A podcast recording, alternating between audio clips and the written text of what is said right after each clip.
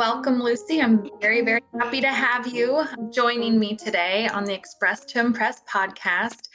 And I would love it if you would just tell the listeners about yourself and about the work that you do. Hi, Christine. Thanks so much for having me. I'm Lucy Samuels. I'm a language and communication coach, and I help clients develop the communication skills that they need to excel professionally, whether that's finding a new job or um, advancing in their current role. Awesome. And one of the things you do with your clients is helping them utilize their network, build their network, build those uh, communication skills for effective networking. So, can you tell me why somebody should network when they're looking for a job? Well, I think sometimes the word networking makes people think of something sleazy or one sided. I just try to help people understand that it's making connections with real people. It could be something as simple as where to send your kids for daycare, or something like, well, I'm looking for a new job, or I'm interested in maybe changing professions here in the company and I'd love to know more about it. It's a great way that people can help you, but also that you can help someone else. It doesn't need to be one sided. Actually, it shouldn't be one sided, nor should it be transactional. So I think it's great to network just to learn, to get opportunities, and to help other people do the same.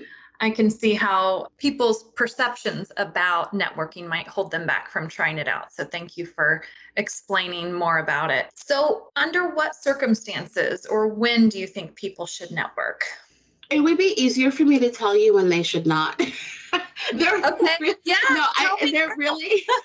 I can't think of a time that people shouldn't be networking. I know that we often associate networking with job seeking, and it certainly, certainly will make your job search a lot easier, and we can talk about that.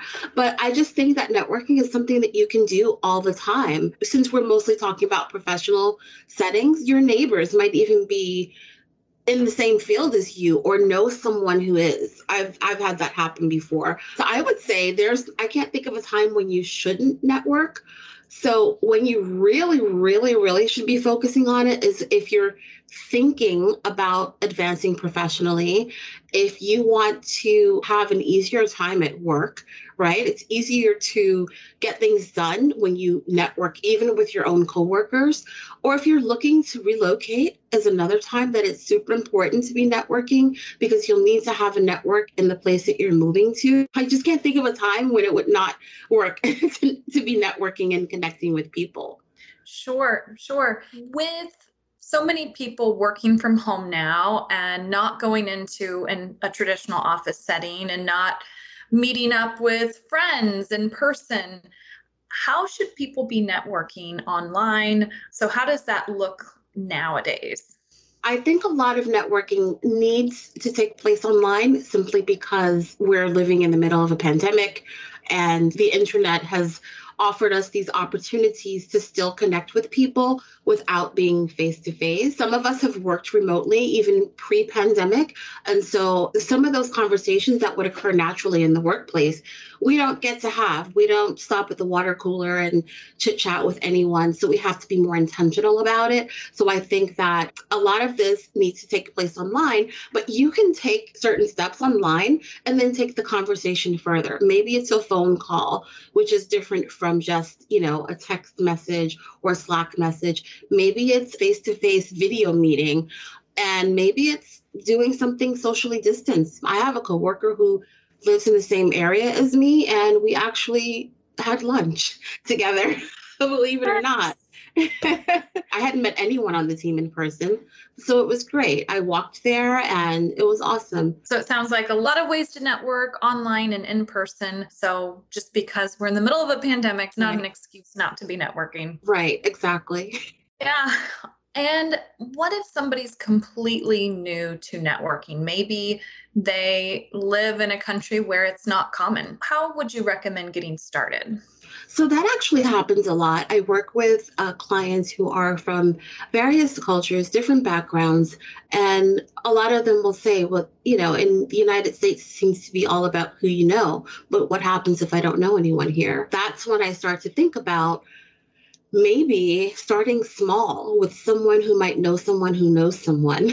So maybe you don't know anyone who works in a particular company that you'd like to work in, but you can ask your the people that you do know, people you feel comfortable with. So you can start with people you feel comfortable with and see who they might want to introduce you to. Tell them what you're looking for. I'm looking for a new job. I want to be a software engineer, or I'm interested in events marketing, or something like that. And then just say, Do you know anyone who could help me with? And be specific about it. If these people are your friends and family, they're going to want to help you. And having them make an introduction makes it so much easier.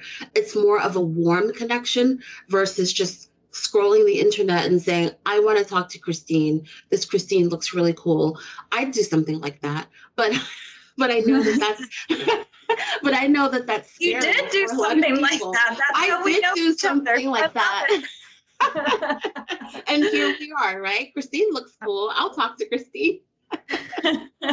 but for somebody who's not as experienced, who maybe is a little anxious about it, you would say start with people you know. Start Absolutely. by talking to them about the things that you're looking for.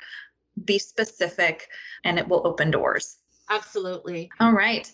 And how about a success story? I love telling stories on the Express to Impress podcast and would love it if you shared a story maybe about you or a client that um, was successful that involves networking?